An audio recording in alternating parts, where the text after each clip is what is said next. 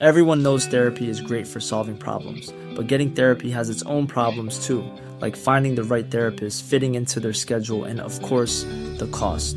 Well, BetterHelp can solve those problems. It's totally online and built around your schedule. It's surprisingly affordable too. Connect with a credentialed therapist by phone, video, or online chat, all from the comfort of your home. Visit betterhelp.com to learn more and save 10% on your first month. That's BetterHelp, H E L P. Hello, you are very welcome to The Tonight Show. When more than 22 billion euro isn't enough, the latest funding crisis facing our health service, we debate. Uh, It clearly is an over personalisation of the issue in, in, in relation to health. I mean, the government in its entirety is responsible for, for budgets. Also on the programme, growing fears the Israel Hamas conflict could spread to a regional war. We also get the latest on Irish citizens caught up in the war zone.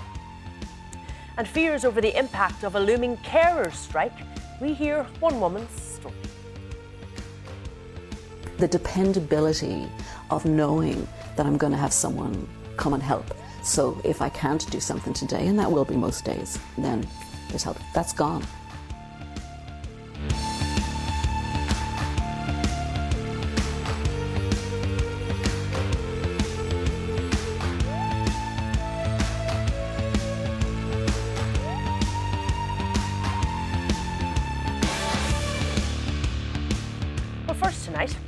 Budget and what shortfalls in funding may mean for services. Health Minister Stephen Donnelly may be called before an emergency meeting of the Oireachtas Health Committee next week after the head of the HSE said the budget for the health service next year was inadequate. Senior management believe an extra budget of up to 2 billion euro was needed, and that's just to maintain existing services, more than double what was actually assigned. Uh, It clearly is an over personalisation of the issue in, in, in relation to health. I mean, the government in its entirety is responsible for, for budgets. Uh, certainly during COVID, we actually dealt with structural deficits that, that was there in 2019 and into 2020. Um, and services have expanded. Uh, I mean, of that there is no doubt. Well, I'm joined by Fine Gael, Minister of State Neale Richmond, Sinn Féin TD and Health spokesperson David Cullinane, Irish Daily Mirror political correspondent Louise Burne, and by Irish Times health editor Paul Cullen. And you're all very welcome to the programme. Paul, I'm going to come to you first because we do hear every year about difficulties around budgets and spending in the health service. What is different this time round? Yeah, it's uh, very similar to previous years. It's just bigger and it's happening after the budget, not before the budget, which is a proper mess, really, for the government. Um, they had a otherwise kind of well received budget, uh, I, I think it's fair to say, um, but it's been messed up by uh, a, a chasm that exists between the perception in the Department of Health and the HSE on one side, and certainly Department of Public Expenditure and much of the rest of the government on the other about what is needed to fund the health budget. Uh, and as you said, Bernard Gloster of the HSE has said, I don't have enough funds. Um, Stephen Donnelly is telling everybody there isn't enough there for the budget. It's not just about new developments, it's about funding what we do at the present. And it's not just this year, it's next year, and it runs into future years. So the chasm, as I say, it's, it's of the order of over two and a half billion. It's massive. Okay, so just to be clear, the Department of Health had said that they needed 2 billion euro, as we pointed out there, to basically stand still, to maintain the existing demand on the health service. What was the allocation in this budget? Yeah, so I mean, they got an extra 800 million in core funding, including 100 million for new developments, um, which is quite a small amount. Um, the, the the estimate of what they need is about three times that. And this is, in fairness, while it is perhaps a sizable amount of money, 800 million, it is the smallest increase in funding given to the health budget in some time, isn't it? Just It to put that is. into context. It is, and what the, the point that the HSE has been making is that they've seen a phenomenal increase in demand from patients. Perhaps it's a post-COVID pandemic bounce or something. They don't really know why, but more patients, and particularly older, more needy patients, are coming through their doors, and they're struggling to cope with that. Okay. Uh, Louise, there does seem to be sort of a personality clash here too, a bit, doesn't there? Because we have obviously Stephen Donnelly coming forward and saying this is what the health service needs to stand still. But in the background, and actually not in the background, he came to the foreground last week. We Paschal Donohoe, who had been, you know, deciding this budget for the health service, saying, you know, I just need to kind of keep a closer eye on the spending in the department. And you really got the sense from him that he wasn't that happy with how the department was being managed, and they certainly weren't getting any more money until he was happy. Yeah, and I think this has really been a build up, and what we've seen over the last week definitely has been a culmination of kind of raves going on in the background for a number of months. We've seen in a number of newspapers quite fraught interactions and quite fraught correspondence between Minister Donohoe and Minister Donnelly. And I mean, we heard all this in the run up to the budget in some aspects as well. We kept hearing Minister Donohoe saying, and indeed Finance Minister Michael McGrath, who was Stephen Donnelly's Fianna Fáil party colleague, they were both saying that the expenditure in health and how much money health needed, some call it an overspend of their budget, others would say that that budget budget was underfunded in the first place, but really that the amount of money that health need could actually pose a risk to other departments' budget. So it did kind of seem from early on that it was kind of being pitched against Stephen Donnelly in some ways that he was using all this money, he was needing all this money, and what would this mean for everybody else? And what they were saying was going to be quite a tight budget. So it really does seem to be Stephen Donnelly thrust into the middle of this argument. And there does seem to be a different attitude, I have to say, between the time when Michael McGrath was the Minister for Public Expenditure, meeting Donnelly and discussing the health budget, and when Minister Paschal Donohoe is the Minister for Public Expenditure, meeting Stephen Donnelly and discussing the health budget. Would you agree? That certainly seems to be the charge, but I mean, I don't think Stephen Donnelly, in fairness, would say he was the only one that got that reaction from Paschal Donohoe. I was speaking to a number of ministers, a number of government sources, a number of advisors over the budget negotiations, and they were all saying that Paschal Donohoe was being quite tight with the purse strings. So uh, perhaps Stephen Donnelly could make that case and he could say that Paschal Donohoe was being hard on him, but a lot of other ministers would also say, look, we didn't get what we wanted either. It was just that kind of a budget. Is that what's happened here? Look, everybody wanted more. Uh, Stephen Donnelly, you just didn't get what you wanted, but you got quite a lot. Is that what you'll be saying to him? Well, no, at all. But like this is a collective decision. It's taken by the government as a whole. All three party leaders signed off on the budget. The cabinet in its entirety signed off on the budget last well, Stephen Tuesday. Donnelly signed off on this budget. Is Every, what you're saying? Everyone signed off on the budget. Every line minister would have gone in looking for X, Y, Z. Every line minister probably would have liked a little bit more. This budget was still an expansionary budget. The health budget will still go up. Every government department will still see their funding go up. Some would like it to have gone up by more. And we have an opportunity now. We see in health, the case has been made quite clear that more money is needed, and we recognise that. But it's always needed more money. And what the government as a collective has said is yes, there's more money being provided. Some would say it's obviously not enough, both from the HSE and David will in a second too. But we've also said, is it down to just inflationary costs? Is it down to just increase on services? Is there more? So there will be an element of a spending review needed within the Department. And what's that more? Because Bernard Gloster was out yesterday on radio where he said, you know, most of the extra demands here on our finances has been because of extra patient demand and has been because of inflation. That's been the majority of the overspend this year, which we think is somewhere hmm. between one and one and a half billion. Well, that's the majority, but what's the rest and where can savings be made? There is an element of due diligence needed in any budgetary process. People will always make the charge that we're constantly putting money at health. The health budget has increased um, nearly 10 billion euro in the last 15 years. It's consistently going up, and rightly so. And what the government has said is we're taking a stock take, we're making sure it's correct. And uh, the allocation, as I said, it still is an increased allocation to the Department of Health and indeed to every government department in this budget. OK, David Cullinane, it is still an increase, but before we put any more, we need to take uh, a moment. We need to look under the bonnet here of spending in health and see if there are any extra savings. The budget just cannot keep going up indiscriminately. Well, this is a Fine Gael government that has been in place for 13 years, and to be talking about going under the bonnet of anything at this point is laughable.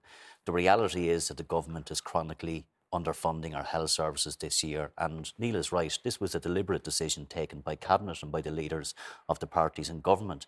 But it's not one to be proud of because the consequences of this are 7,000 frontline posts that uh, are funded will now be scrapped or approved will now be scrapped.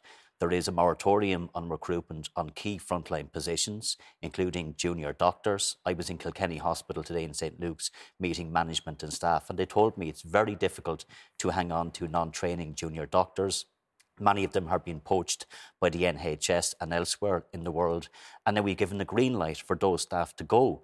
And it's no, just, there will be new is, there will be new posts, won't there, within this budget? I think Bernard Gloster did say yesterday there is funding for 2,200 new posts, but that's existing levels of SIRS service, but very few new posts. It's unprecedented. Oh, it's 2,200 It's unprecedented that the head of the HSE, for the first time, has clearly said that the HSE will be inadequately funded. We had a scathing report today uh, from the former head of the HSE, Tony O'Brien. If you talk to anybody who understands what's happening in healthcare, they will say this will bite and bite hard.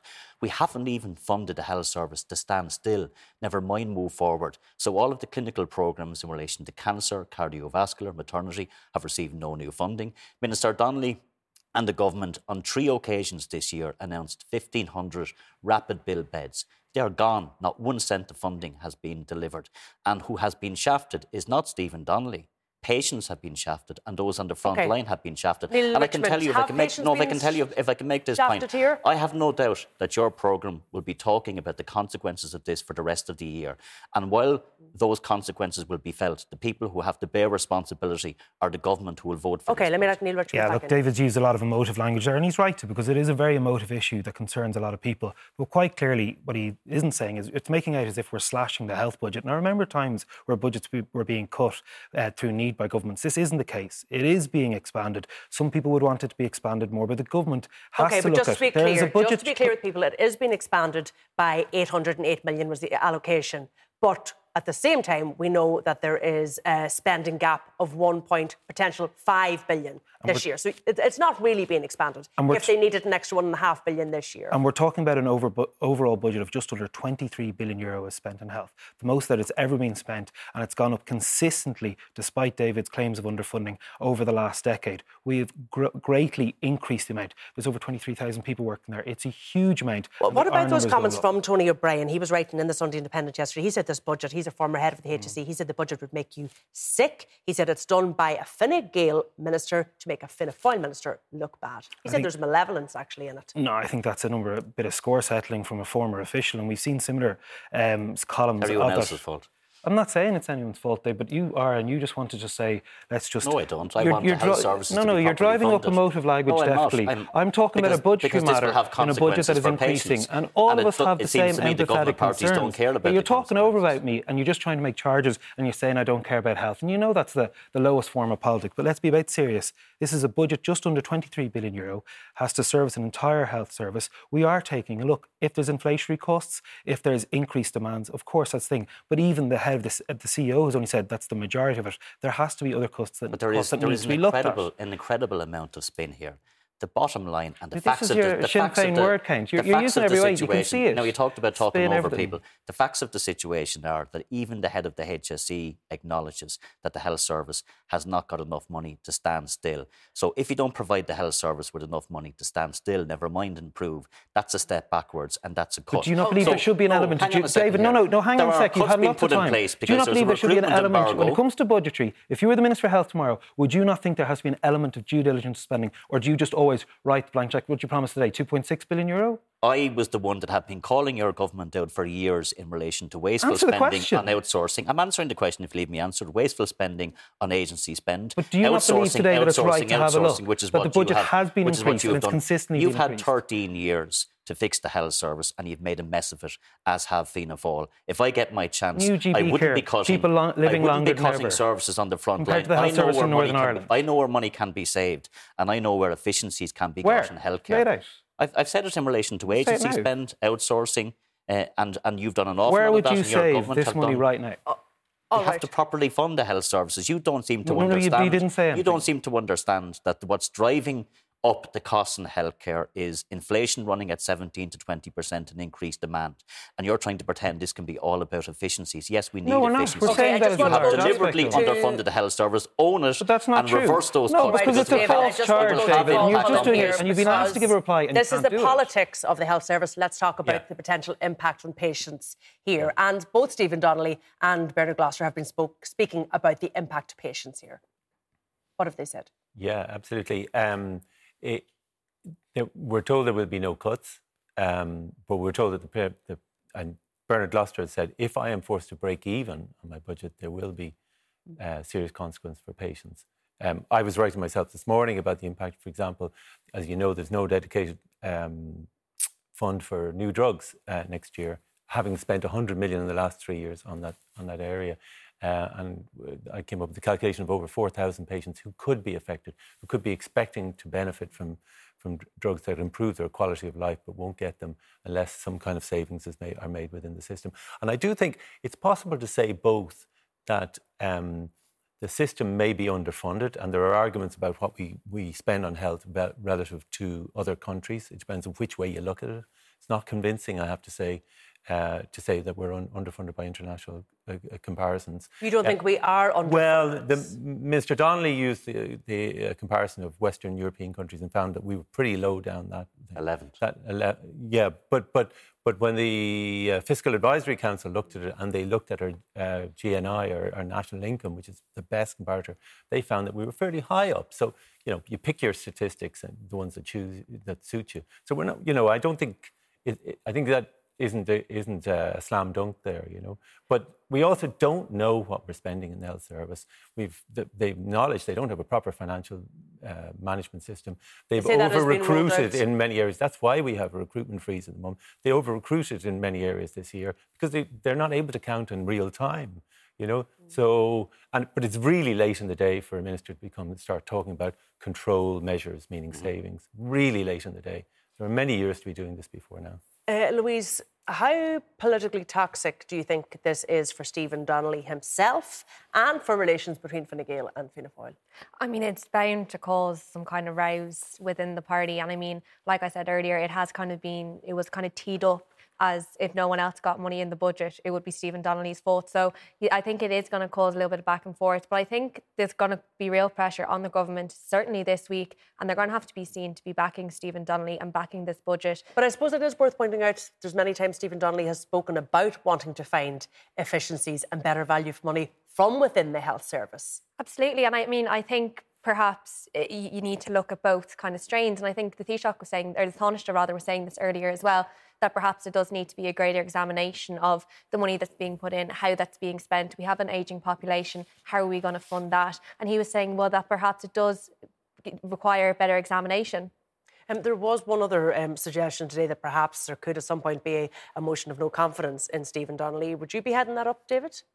What I want is for the government to reverse their decision because I think this will have dire consequences for uh, patients. So there no motion of no confidence are, coming from Sinn Féin. There are reforms which can and should happen in healthcare. And I've been talking about those areas for years in relation to IT infrastructure, agency spend, outsourcing, lots of other areas. The government ignored all of that. Management consultancy. It's only now, as Paul said, very late in the day are we seeing some of those measures put in place.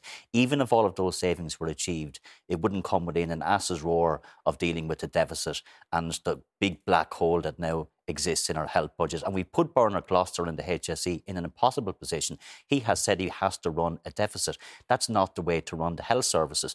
And I've outlined the impact this will have on patients. And Neale, where are the 1,500 beds that the Minister talked about? Today? I just want to let Neale Richmond, uh, I suppose, respond to that and to um, the right, uh, the piece that you wrote today, Paul Cullen, that there's 4,000 seriously ill patients who perhaps won't be able to access new drugs today. What is the HSE meant to do? Are they meant to put forward this service plan that has a clear deficit in it for next year, or are they meant to cut services, ensure people don't get the drugs they might need in order to try and break even or you know deal yeah. within the budget that's been allocated to them. Just directly on the drugs piece, um, I think the, the additional ask was for 18 billion euro for new drugs and clinical trials to service those 4,000 patients.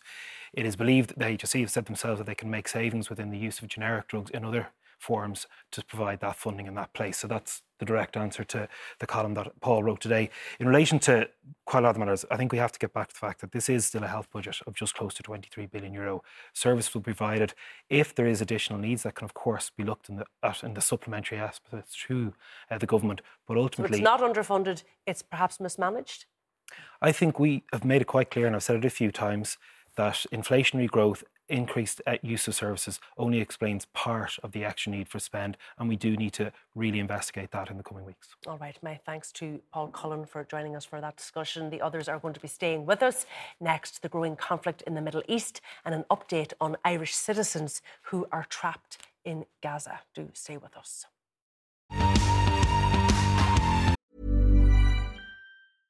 Ryan Reynolds here from Mint Mobile.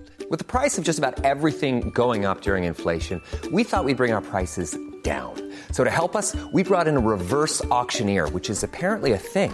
Mint Mobile unlimited premium wireless. Ready to get 30, 30, bit to get 30, bit to get 20, 20, 20, bit to get 20, 20, bit to get 15, 15, 15, 15 just 15 bucks a month. So, Give it a try at mintmobile.com/switch. slash $45 up front for 3 months plus taxes and fees. Promo rate for new customers for limited time. Unlimited more than 40 gigabytes per month slows. Full terms at mintmobile.com. Hiring for your small business? If you're not looking for professionals on LinkedIn, you're looking in the wrong place. That's like looking for your car keys in a fish tank.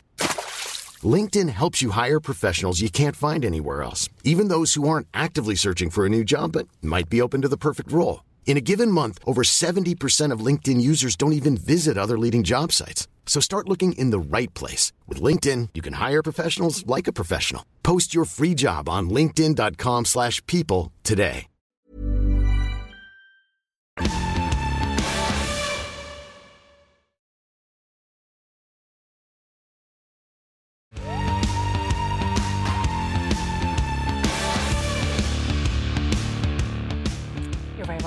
President Higgins has strongly criticised the European Commission head Ursula von der Leyen for her response to the Middle East conflict while in uh, Israel.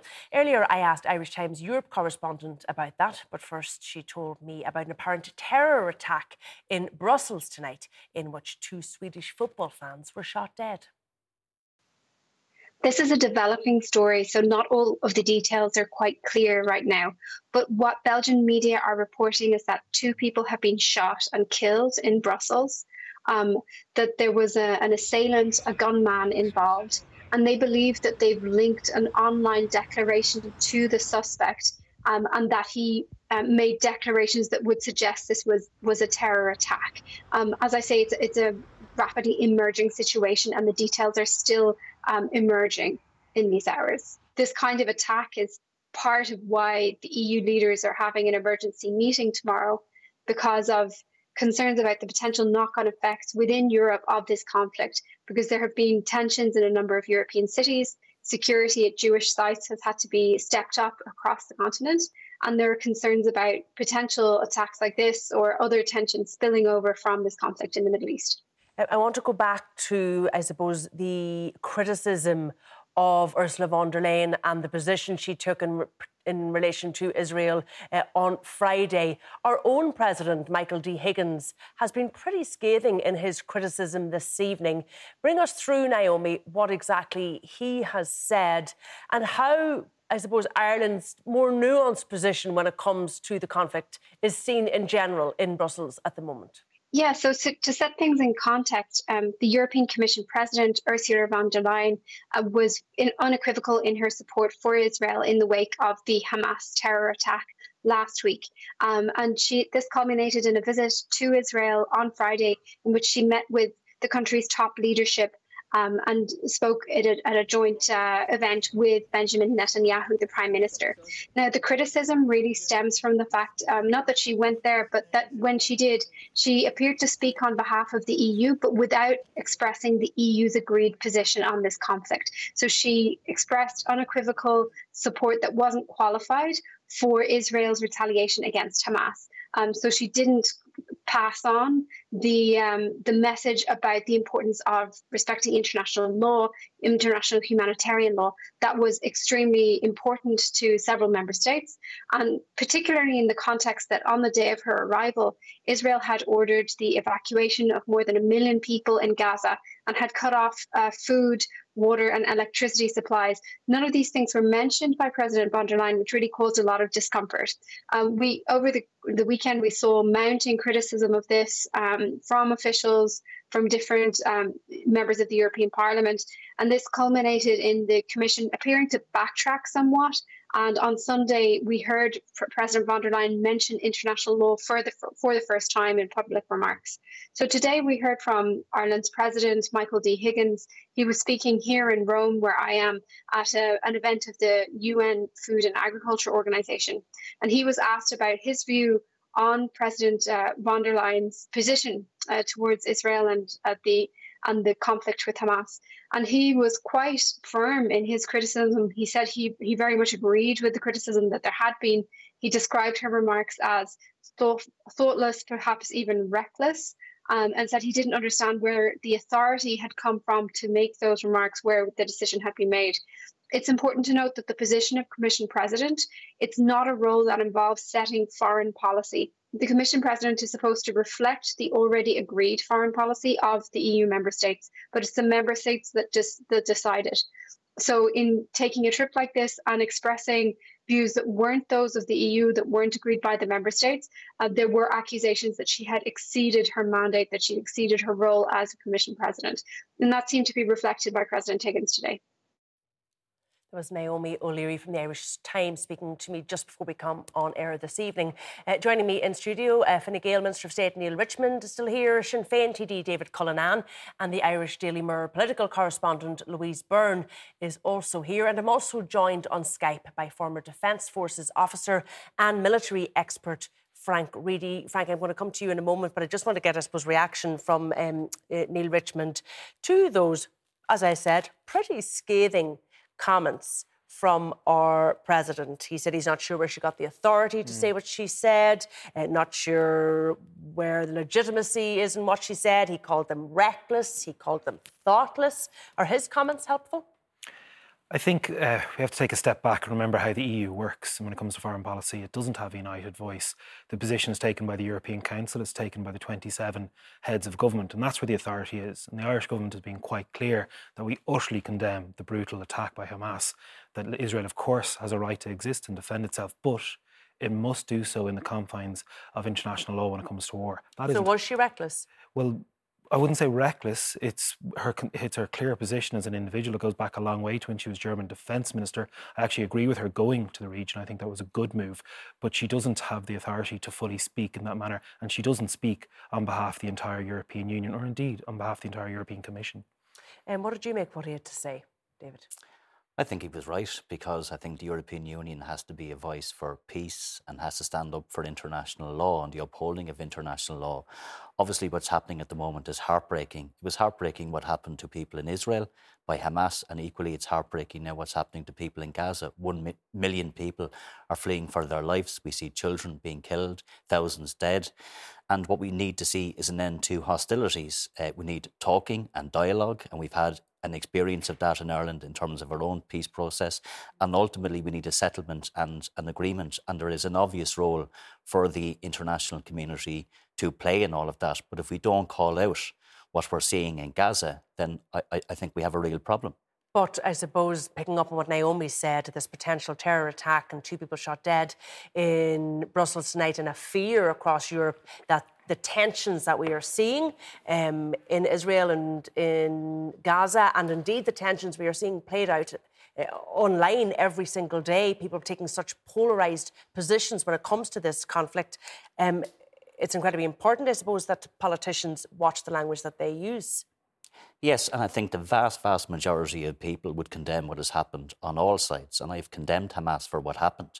But what we're seeing in Gaza at the moment is just absolutely extraordinary. And it's heartbreaking to see one million people who are being dispossessed, indiscriminate killing of civilians. And that is a breach in international law. That has to be called out. And there is a clear role for Ireland and for the international community and for the European Union to call out wrongdoing if it's coming from Hamas or coming from the state of Israel. And we've had a long, long affinity with the Palestinian people in this country because of the history of that part of the world. And obviously, we have we to watch. We have to watch what Hamas we. Hamas as a terrorist yes, organisation. We have to watch. We, we have to watch what we say, but we also have to do everything possible to bring about a peaceful settlement to what's happening, an end to hostilities, talks and dialogue, and ultimately, we want to see a political settlement. Okay, what about the Irish citizens that we understand uh, are in uh, Gaza? The figure being spoken about at the moment is 40 uh, individuals. Some of them Irish Israeli citizens or Irish Palestinian citizens, rather, and some of them UN workers. What can you tell us, Louise? So, the Taoiseach Micheál Martin, who is, of course, also the Foreign Affairs and the Defence Minister, he was asked about this earlier today, and he is saying that Ireland is going to work with other EU countries and they're going to see what they can do. But they're also engaging with the authorities on the ground in Israel and in Gaza, which he thinks is very important. And I think he said that rest assured that Ireland is going to do what they can to get anyone that wants to leave out. He said at the moment, we've seen in previous cases where it's been an issue of do you have to airlift people out? Do you have to actually work with other EU countries? Because we all know about our own capabilities. But he was actually saying the immediate problem and the immediate challenge is actually getting people out of Gaza in the first place. And that's why he stressed that it's so important that that Rafah passage opens and that people can actually get out. And then we go from there and we try and see what those people want to do and if they want to leave Gaza. OK, let me just go to our military expert, uh, Frank Reidy. Frank, thank you for joining us on the programme this evening. What is the evacuation route for these individuals if they do want to leave Gaza, and how likely is it that that route is going to be opened in the near future? Yeah, well, the obvious route is through Rafah. That's uh, right into Egypt. The other route, of course, is back into Israel, but that route is all closed. Uh, they can't leave by sea. They're virtually trapped inside Gaza, as are the people of Gaza. Now, there was a move towards humanitarian considerations at the weekend. Uh, there was more emphasis on the humanitarian solution. But at the moment, Israel is totally focused on a military solution to the barbaric attacks that were made on them. But they have decided now to cut off water, food, fuel going into Gaza and move half the population to the south. Now, they were crushed uh, into a small area initially, but now it's worse. So there's a humanitarian emergency now in Gaza. And people had hoped that good sense would prevail, that the uh, gate at Rafah would be open, that border crossing people would be allowed out, but that's not going to happen. Israel are about to attack. Their focus is on the military solution, their tanks, their armored vehicles, their fighter jets. It's a very, very difficult situation. And I think that in the next couple of days, uh, the Americans the UN are going to have to put more pressure on Israel to take a more humanitarian approach to this problem. They are not going to do what they think they will do, and that is defeat and crush Hamas. That is not possible. Hamas are deeply embedded in Gaza. And um, we did see Antony Blinken, the American Secretary of State, sort of crisscrossing across the Middle East over the last couple of days. He's been in Israel, he's been in Egypt, I think he was in Saudi Arabia. Uh, I'm wondering what he's hearing from outside of Israel, from those other countries, and what influence he can have there in terms of trying to get citizens out and trying to get humanitarian aid in. Initially, the Americans were totally supportive of the Israeli military solution. President Biden has slightly modified that. He's now focusing on the humanitarian approach. But as I say, Israel don't seem to take any notice of that. And Israel will go ahead tomorrow morning or later tomorrow or the next few days with the ground assault right into the heart of Gaza. And the difficulty is that the um, the major humanitarian emergency will then be on top of it, and then the Americans are going to have to put more pressure. Eventually, we're going to have to have a political solution, but that's not on the Israeli agenda or Hamas's agenda as things stand at the moment. So the people that are there, the focus in the West, of course, are on their Irish citizens, UK citizens, EU citizens, but they're only a very small number. There are also hostages involved. So it's a very complex uh, situation, and Israel is ready to attack. All right, let me just go back to my uh, panel here, Neale. The figure we're seeing is around 40 individuals. Is that what you believe? Yeah, it's a mixture of Irish aid workers and then Irish Palestinians, people with dual nationality. It's about the 40 region, and they've been encouraged to get towards the crossing of Rafah, where it's safe, because it's not necessarily a safe place due to aerial attacks. But there has been diplomatic efforts to agree perhaps a temporary ceasefire mm. or this route that would allow foreign nationals to, to come out and to come into Egypt. There doesn't appear to have been any any progress at this point, does there? No, there's been a couple of false dawns over the weekend. Um, the presence of the Secretary of State from the US, that's the most important presence there. He's the person who can deliver uh, an element of access in terms of humanitarian aid or restoration of power or water supplies. Realistically, America has the full financial um, backing to give Israel. They're the ones who can intervene there, the EU to a lesser extent. And it's also getting the cooperation, Jen, of the Egyptians to open to accept things. And then from an Irish point of view, any Irish citizens that need to be brought back, the Taoiseach met with President Macron last night, and it's believed that they'll be brought back by um, French officials, which is something very, it's good to know, but we, we need to get them out. We've already seen Irish citizens like Kim Damti and poor Tom Hand uh, lose loved ones and lose their own lives. We don't need to see any more people caught up in these atrocities. No, but one of the real concerns, and there's concerns for so many individuals, not just the Irish um, citizens who are there, David, but it's whether or not these people will actually survive. I heard one of them speaking on the radio this afternoon, and he said, Our big concern now is not being killed, it's actually just running out of food and it's running out of water, it's running out of basic supplies. It's, it's survival at this point. It is, and the only way to end this humanitarian crisis is to end hostilities. And there is an onus on the Israeli government to stop what's happening at the moment in Gaza because they've cut off electricity, uh, water supply, uh, starving people, bombing people, killing people. Is there an onus on Egypt to allow refugees from that area to come in and we to don't allow want, we don't foreign want nationals? refugees. We don't want refugees. We don't want a million people from Gaza to have to leave. Okay, but let's be realistic and let's listen to the, the narrative and the language no, coming but, out of but with Israel. respect, we, we can be realistic by standing up as an international community against what's clearly wrong. And I think the Irish government has done And that quite I accept successfully. that, and I'm they? saying that we have to do more. I don't accept that what Israel is doing is inevitable, and I think the international pressure has to be brought to bear. I don't want to see a million people forced to flee, people being killed and murdered, either by Hamas or by the State of Israel, because the human suffering is intolerable. Um, I just want to go back if Frank Reidy is still on the line because obviously one of the other concerns for some of our viewers this evening will be our own troops who are in the Lebanon, and we have seen some fire along that Israeli-Lebanese uh, border. How great is the threat around there now, and how dangerous a moment is this for the entire region? Frank, just how could this escalate? Yeah.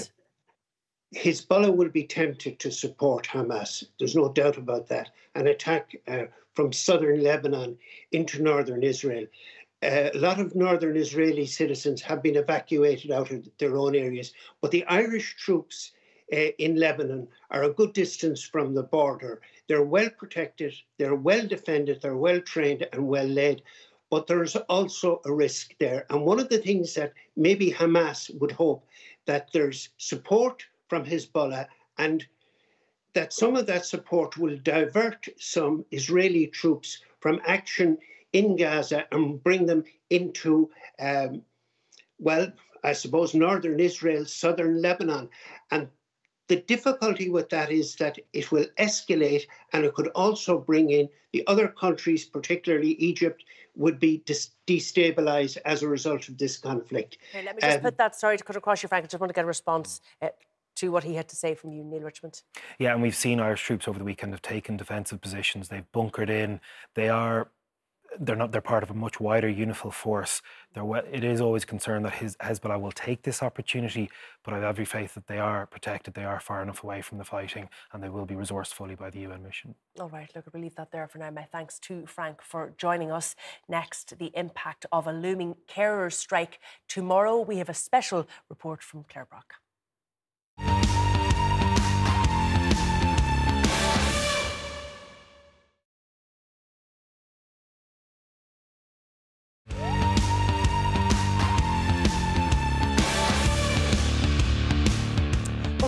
Tomorrow, thousands of health and social care workers will go off the job in last ditch efforts at averting strike action fail. Section 39 workers, as they're known, provide services for voluntary groups, including the Irish Wheelchair Association and Enable Ireland. Unions are taking action because while pay for HSE staff has been restored since the recession, their workers say they have not had pay cuts reversed. Claire Brock met one woman whose quality of life depends on her personal assistance employed through the Irish Wheelchair Association. For 63 year old Anne Duffy, what may seem like simple tasks are exhausting and require help. Navigating the kitchen, even using a microwave to heat a meal, proves difficult beyond her physical capacity. Anne is living with ME, Lyme disease, and other disabilities, and just last week was diagnosed with long COVID. A lot of that then is chronic pain. So I can go from as from I'm quite comfortable here now, like we maybe be a two, but if I stand two out of ten, but if I stand in the kitchen for three minutes, I'll, I'll be at the point of crying with pain. Like, and I'm on painkillers, but nonetheless, that's yeah. Anne's personal assistant Jenny comes Monday to Thursday. The difference she's made is life changing. It's the dependent the, the dependability of knowing that I'm going to have someone come and help. So if I can't do something today, and that will be most days, then there's help. That's gone. If Jenny if Jenny isn't here, and definitely the other three days of the week are not covered. You can't underestimate just the importance of the quality of the relationship in it as well, because when you have um, illnesses that leave you locked in your house, and friends do with these long term illnesses, they do disappear because you can't go have a cup of coffee or you can't. So there's a huge, a huge social impact. And you've described living without care as like being locked in your home. Can you tell us what that's like? If Jenny joins the strike, I'm locked in my house. Yeah, I have the wheelchair, but the town is not built actually for wheelchairs, so it's really hard even for me in the wheelchair to just zoom across. So all of the preparation stuff that nobody thinks about, like the effort of um, getting properly dressed, getting a coat on, getting into the chair, getting the chair out of the house, getting across, that's all huge. But that's much, much lower if Jenny's here. Describe to us the before. What was there before you had a personal assistant? I wouldn't have washed my hair for a year because I just couldn't. Because with these conditions, having your arms over your head is really difficult. Um, nutrition just disappeared. I used to um, I used to make quilts. Uh, you're looking at, a, at an award-winning quilter at the RDS, but I had to stop. I couldn't do that anymore. Um, so I'm continually having to adjust my coping mechanisms mentally and emotionally to what my body can physically do. If there's no resolution on, what are your worries? If I if I don't have if Jenny goes on strike tomorrow, and the other um, PA who's supposed to come on board doesn't come on board because of all the delays, then my bed doesn't get changed, my laundry doesn't get done, my food doesn't get cooked. I'm living on toast. I'm living on cornflakes. I'm um, I'm stuck in my house. Yeah, and I I'm a really good coper mentally. I work very hard at staying, you know, at keeping my um, mental health good. But that's that's a huge challenge if nobody's coming in to to help or to cook or. Anne says the government's plan for enhanced community care is just not possible if there's pay differences for those doing the same job. You can't have enhanced community care if you don't have people in the home. And if you don't pay the people in the home the same as other people that are equivalent to them are getting paid, they're not going to be in my home. Why would I mean, Jenny and I have such a really great working relationship, and I'm hoping she'll never leave, but she will. And it's harder to get someone to work for five euro less or four euro less than they would do if they're working for the HSE with a pension and uh, and all the rest. It's not okay. And so I hold the government responsible for not doing the morally right thing. Without a personal assistant, who do you rely on? Who can you rely on now? Nobody. When I say there's nobody there, there's nobody there. And I don't think the government quite gets that because they love talking, the HSE and the Department of Health love talking about their lovely little diagrams of community care, enhanced community care, the person's in the wheelchair.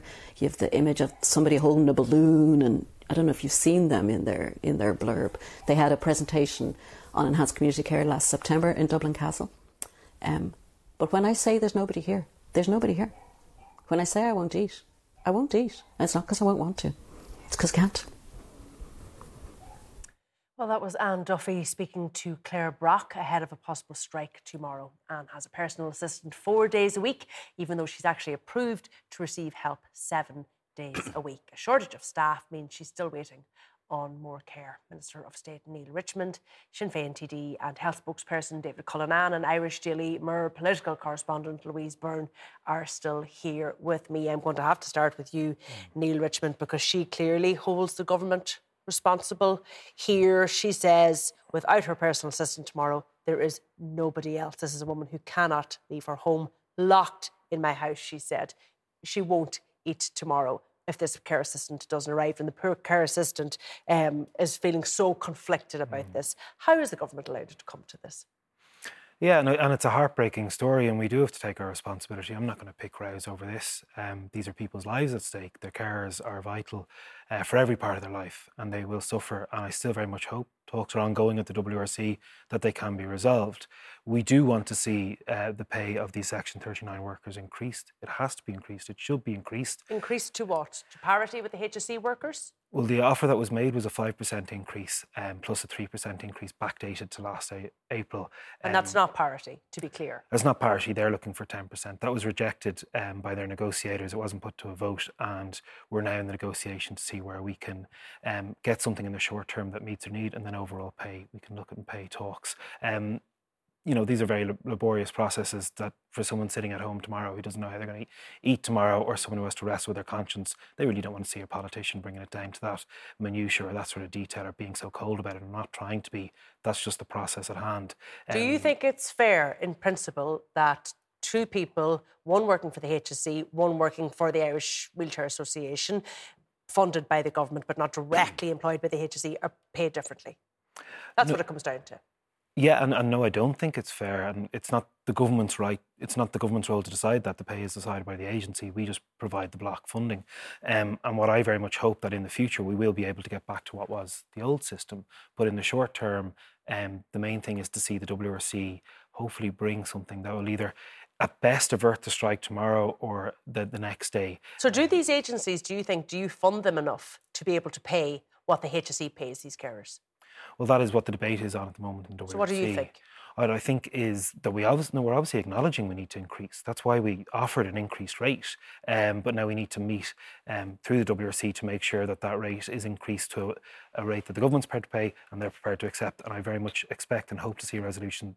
I would like to see it say tomorrow, but I can't say certainly at this late hour. Um, David Cullinane, this has been ongoing, this dispute here. Why has it been so difficult to resolve, do you think? Well, these agencies and organisations that Neale talked about are the Irish Wheelchair Association, Enable Ireland, and they are tremendous organisations. And we know that the people who work for them do heroic, amazing work looking after the most vulnerable people. And it isn't the case that the people responsible for this are the Irish Wheelchair Association or Enable Ireland. They are not being properly funded to ensure that those staff are getting pay parity. And what's really, really striking about this is that during the austerity years, when pay cuts were put in place, there was cuts to these organisations' funding. The workers took pay cuts, but then when there was pay increases, they never came. And there's a real sore point. We have a recruitment and retention crisis in many of these areas. We can't get the staff to provide supports for people.